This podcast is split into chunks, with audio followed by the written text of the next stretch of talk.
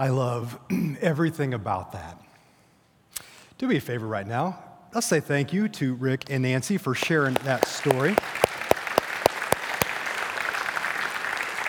One life sharing with another life with potential eternal significance.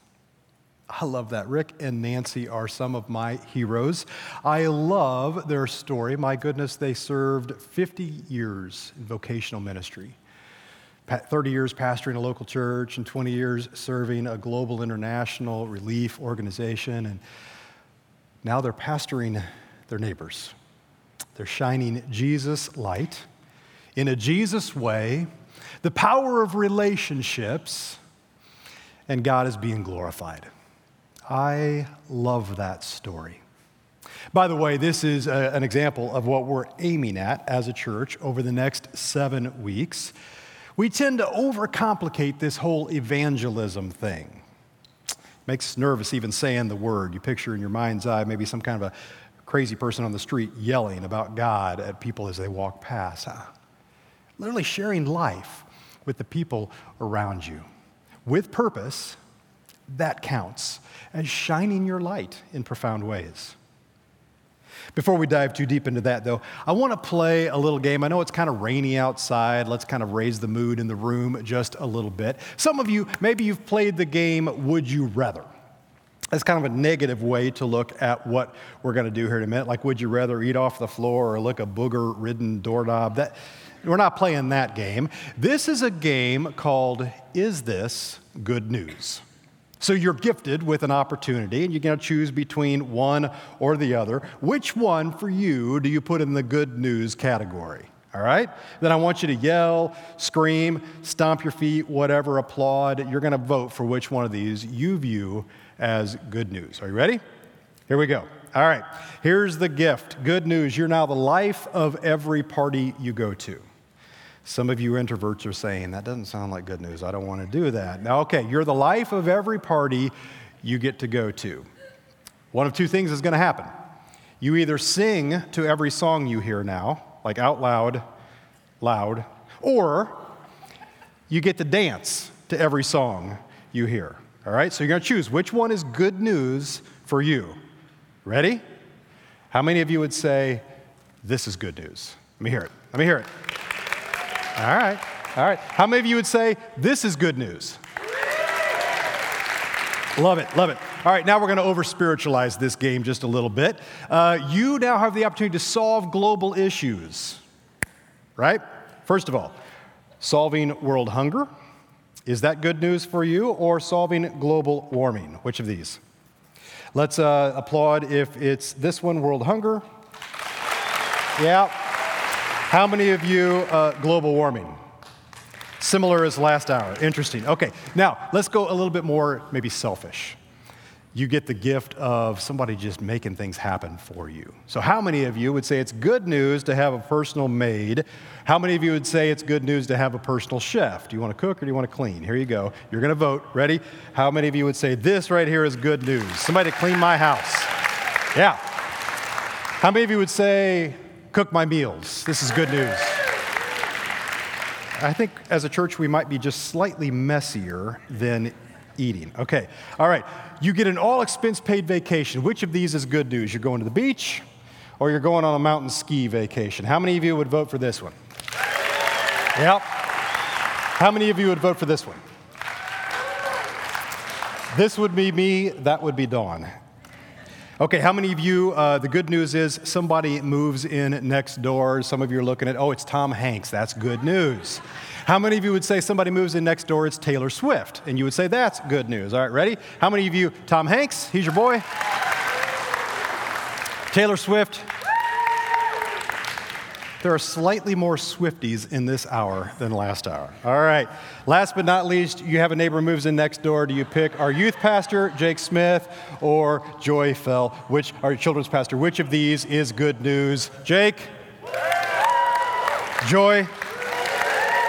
It's a party for all. All right. So here's the thing we get excited about what we believe is good news.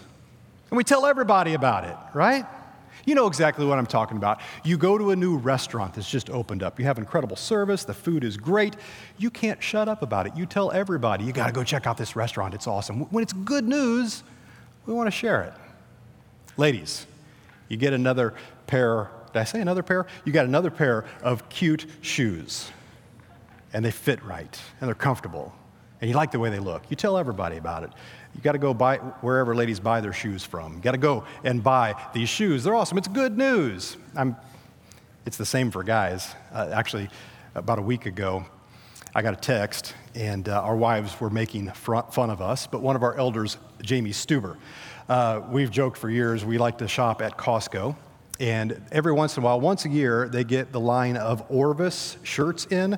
If you know anything about that outdoor clothing, where they ain't cheap if you buy them from Orvis, but from Costco, they're 14 bucks. He texts me last week and says the new Orvis shirts are in. Our wives were making fun of us, but guess where I was last Tuesday? And guess who owns two new $14 Orvis shirts? This guy right here. When it's good news, we share, and I appreciate him reaching out and letting me know that. I didn't want to miss out on the opportunity. Good news should be for all. This is what we're talking about over the next several weeks. Good news, the gospel message of Jesus, is good news. And when his early followers encountered this good news, they saw Jesus die. Some of them were eyewitnesses to this. He was buried. Some of them were eyewitnesses to this. He rose from the grave, and a whole bunch of people met the risen Lord after he rose from the grave. He beat the power of Satan, sin, death, and hell. It was good news, the gospel, and they couldn't shut up about it. I mean, literally, they got onto boats and they got on the backs of camels. And they started going all over the known world of that time. People like Peter, who had spent time with Jesus, sharing the light because it's good news. They sought to light up a dark world that desperately needed to see their Jesus put on display.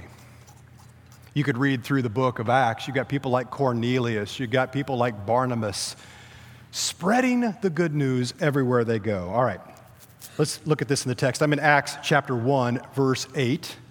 The beginning of that movement happens right here. They've just witnessed God's done an amazing thing in our midst. And they're waiting to fulfill the great commission that Jesus called them to in Matthew chapter 28 go into all the world, tell everybody. The text there literally says in Greek, panta ethnes. It means all of the ethnic groups, all the tribes and tongues and, and languages and subcategories of people. I want you to go everywhere, tell everybody about what I've done but you'll receive power while they're waiting. They're listening to this. When the Holy Spirit comes on you, and you will be my witnesses. Go tell people about this in Jerusalem, in Judea, in Samaria, and to the very ends of the earth. And they do this. They light up the world. They changed the world. You're here today because about 120 people in those early days got lit up, and they lit up others in a good way. And I wonder what that might have looked like from God's perspective.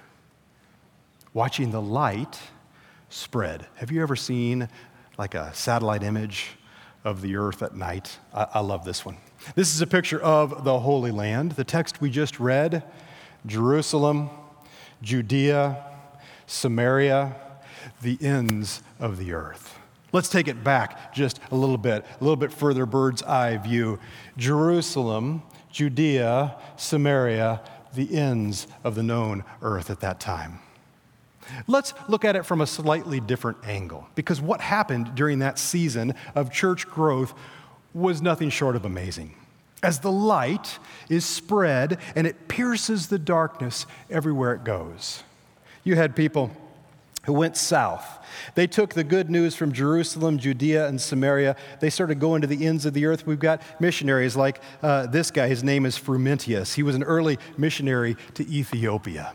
He left where it was comfortable for him, and he went somewhere where it was dark, where the light had not yet been seen.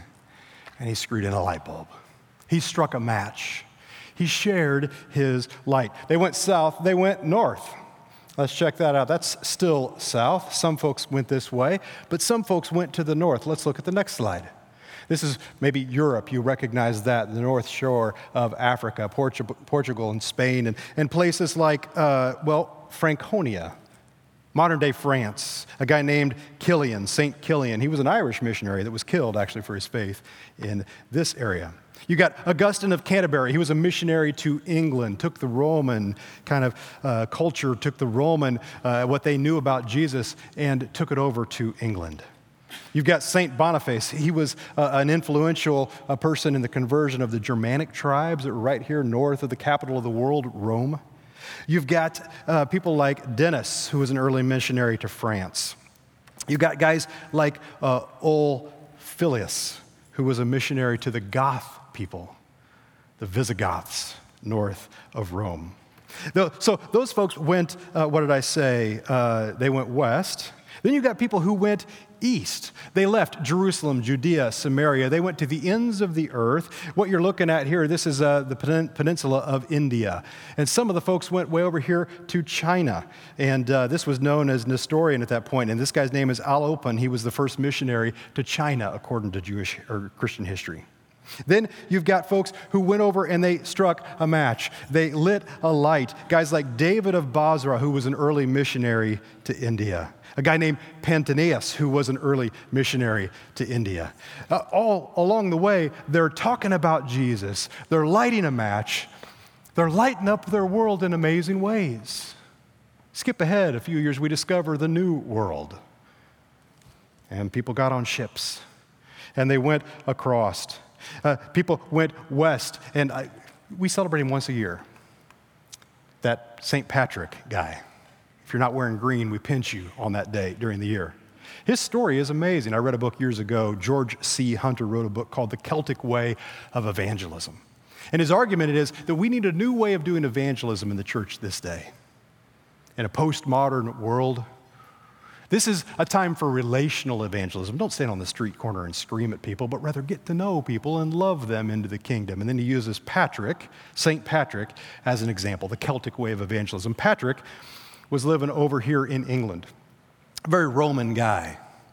He was kidnapped by people in Ireland and uh, he escaped and came back. And then, because he loved them so much, he went back. He had learned their culture and he integrated into their culture and told them about Jesus over here. He went west. You got people like Columba, who was one of the early missionaries to Scotland. He crossed Hadrian's Wall and he went up there to tell those folks about Jesus. Then you've got American missionaries. The New World is discovered and people come this direction. They land in what they think is the West Indies and they go north and they go south from there telling people about Jesus. Hit the next slide. Some people start on the East Coast and they work their way this direction. Hit the next slide. They start on the West Coast and they work their way this direction. Until here we are. We find ourselves here today. Next slide. Right here in Carmel, Indiana let your light shine. You ever wonder what does God see when he looks down from his perspective? Look at this one.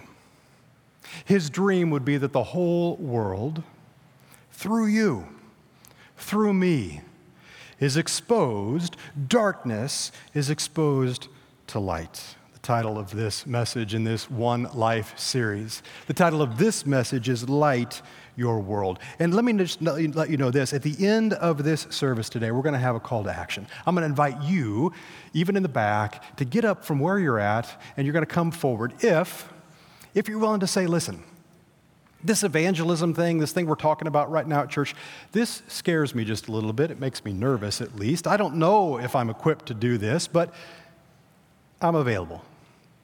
My commitment, God, would be that I'm willing to take one more step. As you whisper in my ear, as you nudge me, as you encourage me closer to this, I'm willing to follow. You lead, I'll follow. And if that's you, at the end of the service, there's going to be a moment of commitment. And I'm going to explain more about that here in a minute.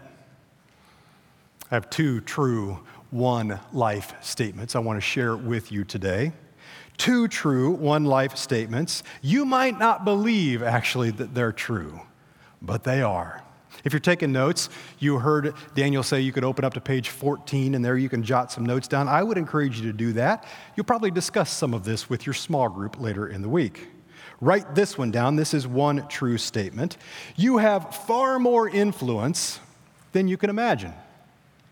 You, me, we have far more influence than we think we have, than we even imagine we have. Because it's not up to us, really. It's about Jesus.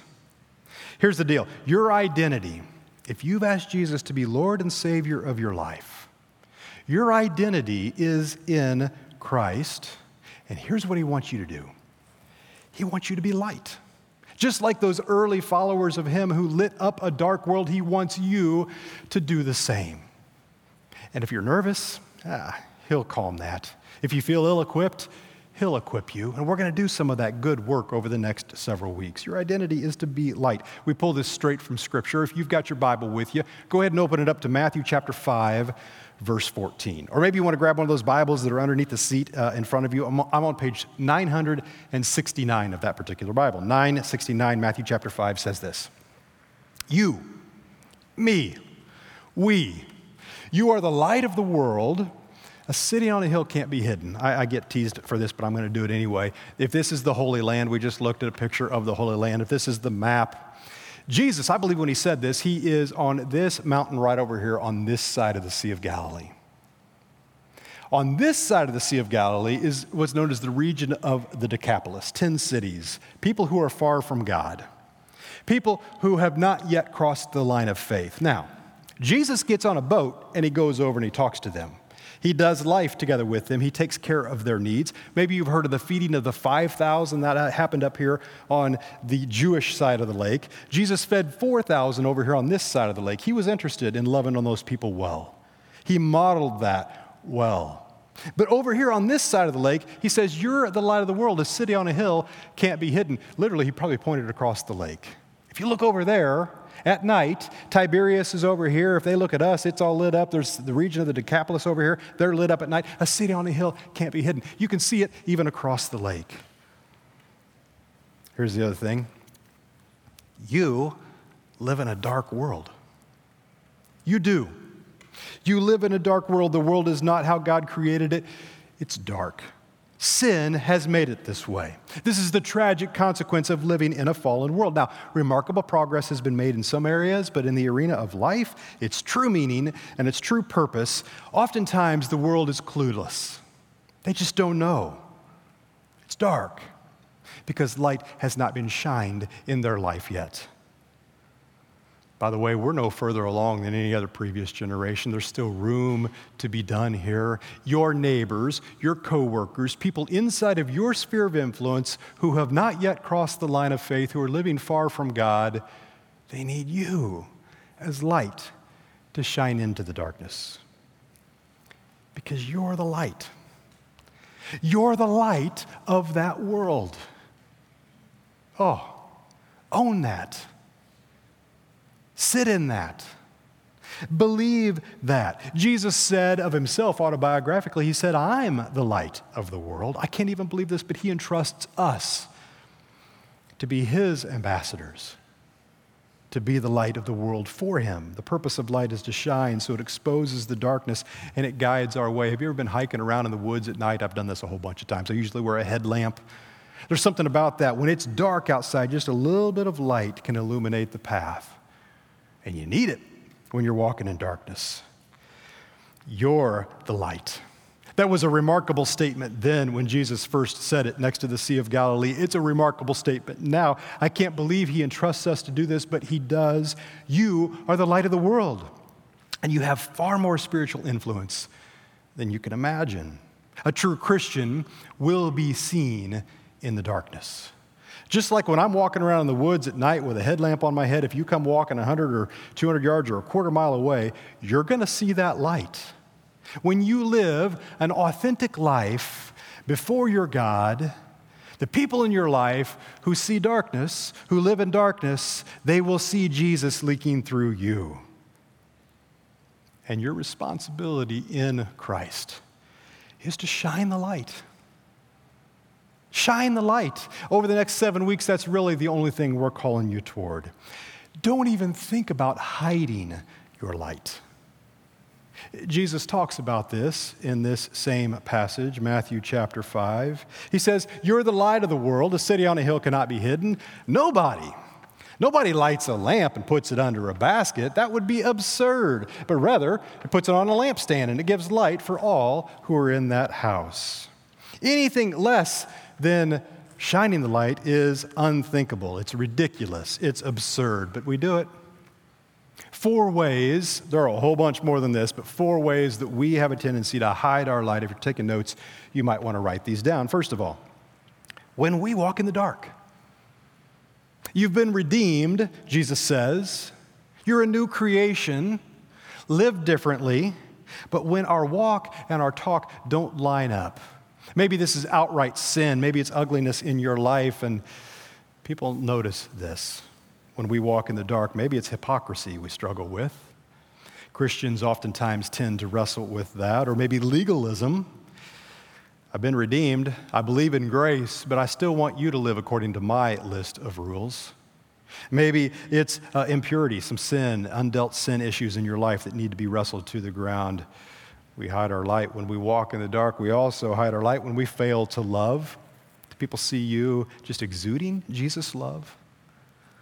How about this? Uh, when you, on your social media feed, do people look at that and see love leaking?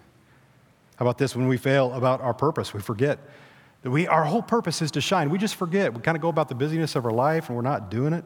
How about number four? When we become passive and reluctant, it's just not a priority for us. These are four ways that we hide our light. Jesus says instead, let your light shine. What did it say? Rather on a lampstand, put it up, give it light for all. All who are in the house are supposed to be seen and seen by the light that you shine. In the same way, let your light shine before others so that they may see your good works, right? They can see your good works, and then what? Give uh, praise and honor to you. No. No, no, no. So they see Jesus leaking through you. Jesus is saying, This is what you're doing. This is what I want you to do. This is what you're doing. Stop it. Stop it. This is not the plan that I've put in purpose through you. This is what I want you to do. Make your light shine. Do we hide it under a bushel basket? No, no, no. Let your light shine. Here's six ways, if you're taking notes, you can shine your light. There are others, but here's a few to get us started. Power, that text we just read a bit ago. Holy Spirit power that came from on high. And people were moved by that. The early followers of Jesus put God's power on display any chance they got. And he calls you to do the same thing. How about joy? You exude joy? Shine the light with joy in your life. How about love? as you love? How about peace? Put peace on display. Are you a peacemaker? How about simply by making a friend? That's the story that Rick and Nancy shared a bit ago, right? They're befriending their neighbors on either side of them. This is not rocket science. It takes intentionality. You can do this. We can do this. How about this one? A culture of invitation. Are you inviting the folks that you're doing life together with? Are you inviting them into what God is doing in your life? Here, by the way, are a couple of important dates that are coming up right around the corner. You don't want to miss next week.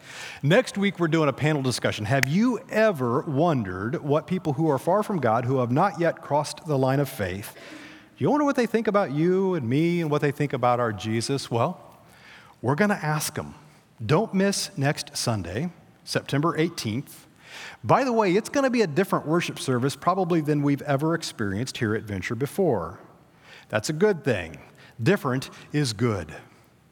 Eh, because we need to know what people are thinking, and I have a sneaking suspicion that some of us, we just don't know what they're thinking about us. So, with respect, we're going to ask them. And with respect, they're going to share with us. It's going to be very different. Most of the service is going to be a panel discussion up here. By the way, it's a great friend event. If you've, we talked about one life, hashtag one life. Perhaps you remember that series back in the springtime, March Madness. Maybe you've been thinking about this and you've got one life to live and you've got one life that you're going to invest in, one life around you. And this would be a great event to invite your one life to come and be a part of this with you next Sunday. And then the following Sunday is really more for us as well. Um, that Sunday, we're going to have a nationally recognized expert on evangelism, personal evangelism. His name is Gary Poole. He's going to be here preaching that Sunday. You don't want to miss that either. Actually, you don't want to miss any of the seven weeks of this series. There's great stuff that's going along there. And maybe you want to invite somebody to come and be a part of it as well. Okay, I said there are two true one life statements. Number one, you have far more influence than you can imagine. Number two, if you're taking notes, write this down. There are far more opportunities than there are compassionate influencers. There are far more opportunities than there are compassionate influencers. I've got a real estate friend that told me just the other day he thinks he's watching the market turn right now from a seller's market to a buyer's market. You know the difference between those two things. Listen, as far as Jesus is concerned, and listen, we're not manipulating, I don't mean this in a negative, sleazy sales way, but it is a seller's market. There are far more opportunities than there are compassionate influencers. There's a dark world out there that needs to see your light. Go ahead and turn over a few pages to page 974 or turn over in your Bible to Matthew chapter 9 verse 35. This is where we pull this from the text. Jesus continued, continued going around to all the towns and the villages, teaching. By the way, he was in Jerusalem, Judea, some spaces in Samaria. He did not go to the ends of the earth. He left that for those who came behind him. But during his earthly ministry, he spent a lot of time shining his light and he modeled this for us. Teaching in the synagogues, I've been in a couple of those, and it's amazing to think about Jesus sitting there and opening up the scrolls and reading from the Old Testament and then teaching and preaching the good news of the kingdom. Listen, guys, you can be a part of this and healing every disease and every sickness. From this, let me just say this Jesus got involved. He got messy. He got his hands dirty. He was with sick people and lost people and hurting people. Let me just say this there is no substitute for getting involved in people's lives. There's no substitute for this. You can't shortchange that piece. Let's look back here. In verse 35, Jesus went through all the towns and the villages, teaching the synagogues, preaching, and healing every sickness and disease. He wanted to reach all, he wanted to build bridges. He did this by doing a couple of things. You can see it right here in the text. He shared good news. He preached and he taught God's word. By the way, you have access to the same thing. You have the Bible. Do you believe that you have the answer? Share good news. Doing good works. This is the other thing that he did. You see this? He's healing every disease, he's healing every sickness, he's meeting people where they are. We have to get involved. Jesus changed the neighborhood. He brought heaven to earth. And he invites us to be open, to be receptive even to this idea, to simply ask God to help us see people as Jesus sees them. Jesus had compassion. Let's read it. Jesus, uh, when he saw the crowds, the next slide, he felt compassion for them because they were distressed and they were dejected like a sheep without a shepherd. Jesus saw the crowds differently. Let's go ahead and uh, put up the next slide. There's a group of people who are probably watching that same thing. There's a group of people called the Pharisees. They were ag- arrogant and they had contempt for the crowds. Why? Well, because they're sinners. They're not doing the things to the letter of the law that we are because we're righteous. Some of us we might need to take a hard look at ourselves over the next seven weeks. Some of us, as Christians who have been around the church for a while, we might fit in that category. You look across the street at your neighbor, and well, they're not at church on Sunday, and you kind of shame on them. This is what the Pharisees were guilty of. Be careful.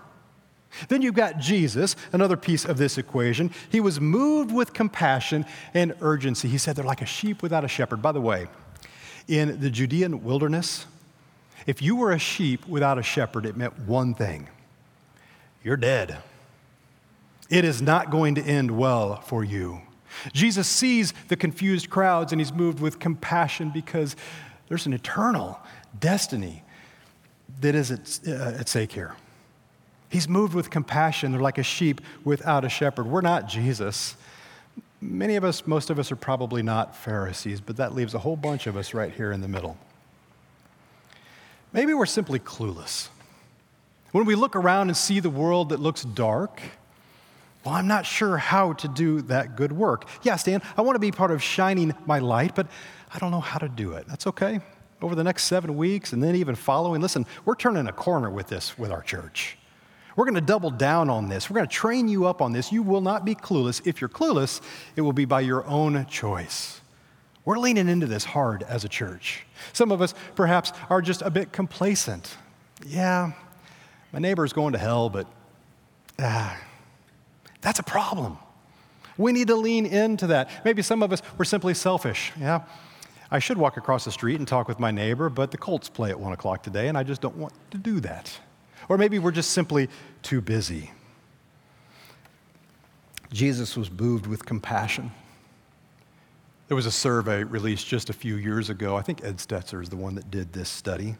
He asked evangelicals, uh, a whole bunch of them, a whole bunch of questions, and it was like a percentage, a scale. Who would answer yes to these questions? 21% of us answered the question Do you pray that you win the lottery? 21% of us said, Yep, I do. I understand you have to play at the lottery to win the lottery. I'm distracted on maybe wanting to go on a tangent about gambling, but I'm not going to do that. That's not the point. 21% of us said we pray to win the lottery. 20% of us said we pray for people who have not yet crossed the line of faith. 20% of us are being moved with compassion because there's sheep wandering around out there without a shepherd. By the way, statistics tell us that the longer a person is a follower of Jesus, the fewer non Christian friends that we have. We're going to call you to a different way of living over the next seven weeks because it should be opposite that. We want to flip that around because some things never change. The opportunities are endless, but the challenges, they're real. Jesus said to his disciples, The harvest is abundant, but the workers are few. Listen, there's no shortage in the harvest. Ha, it's ripe. Jesus said, Look to the fields, they're white unto harvest. Do we believe this of Jesus? Listen, your neighbors might be sick to death of religion, but they could be moved with an encounter with the real Jesus and the authentic and imperfect followers that shine light into their life. Your neighbors could be moved with that. The shortage is actually in the workers, it's not with the harvest. The problem is there's not enough of us shining our light into the dark world. It's hard work, it's messy, it's dirty. Harvest time often is. And everybody in the family, though, if you've ever been around the farm, everybody gets in on that because it's important and it's good work. And it's not that complicated. We just need to do it. And we're going to aim at that. We're shining a spotlight on this issue for the next several weeks as a church. So I'm going to invite you to do this to ask God to mobilize lots of compassionate workers and include yourself in that prayer. Don't pray, God, send somebody else to do this work. Pray, God, send me. What did Jesus say? Therefore, pray to the Lord of the harvest to send out workers into his harvest. Pray. I'm going to call you to a commitment moment here in just a moment. I'm going to invite you, each one of you who are saying, Yeah, God, I'm open to this. I'm a little nervous. It scares me just a little bit if I'm super honest. I don't want to be one of those weird people standing on the street corner yelling at people. I don't want to be that person. Well, good. I don't want to be that person either. But if you're willing to say, listen, God, I'll take one step, you whisper in my ear, I'll take another step. You whisper in my ear, I want to be somebody who's bringing light to the dark world. If that's you, the action step is to come forward here in just a moment. We want light to go from this place out, and we've, we've got an action step for you. It's, it's uh, one of these little, they're kind of chintzy actually, glow lights. It's a glow stick, and as an act of commitment, if you're saying, Yeah, Jesus, I'm willing to show up to my small group. I'm willing tomorrow to get into my one life book. Tomorrow morning, Monday morning, you're going to open this up and you're going to do day one study. And God, as I do this, I wanted to take one step. Go ahead and, as a moment, an act of solidarity with your God, go ahead and, and break that open and see the light shine out. And maybe you even want to pray the prayer God, light me up so that you can light your world.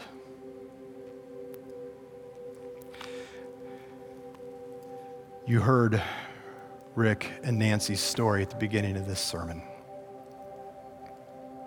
Can I tell you the rest of the story? I talked to them a couple times this past week. Both Rick and Nancy grew up in homes where their dads did not know God, but came to know Jesus, and it changed their family tree. Rick told me the story of his family had just moved to a new town in Ohio. Well, he kind of moved. He was, his mom was pregnant with him. He had not yet been born. Dad was an alcoholic. Mom was fed up with that. They were having one of those, you know, knockdown, drag out marital fights, and mom was packing the clothes to leave. They had just moved to town. The neighbors, literally across the street, is the Church of Christ. The neighbors, the church, came over to greet them and say, We're glad you're here. Hey, they knocked on the door in the middle of this fight. Can you imagine? They came in, they invited them in, they sat down, they put on happy faces, and they listened to an invitation. Yeah, come and join us. We've got this cool thing happening at the church. We'd love to have you. And they did it. They stepped into that story. There's some tears in the storytelling. Rick was telling me that um, his dad became a Jesus follower. His dad actually became a leader in his home church. He was standing up front on a Sunday morning. He was leading a time of prayer, literally standing behind the pulpit, and he had a, a medical issue and he collapsed. He died in the church building in Christ because he was a lifelong follower of Jesus at that point. Rick and Nancy have served God faithfully for 50 years in the local church and in a, uh, an international a humanitarian and Jesus centric ministry. It's pretty cool. I bet thousands of people have been impacted by their faithfulness. And they're rolling up their sleeves and being Christ's ambassadors on their street today. you can kind of trace that spiritual story back to two people who knock on a door and risk a little and step into the space and begin a relationship that God uses in powerful ways. That's, that's all we're inviting you to do. Take a step. Say, God, you lead, I'll follow. If you're willing to do that, after I pray, while we're singing, just come on up. Grab one of these and as a moment of solidarity and a commitment before God, you break it and say, I'm willing to follow you. I'll take a step. Would you pray with me? God, I thank you for this day. And I thank you for the opportunity that we have to think about darkness and light and to recognize that you pierce the darkness with saving grace. And we get to be workers that bring in the harvest. We get to be a part of shining your light to a world that desperately needs to see it. So, God, right now, we say we're willing. We'll take a step of faith. You lead, we'll follow.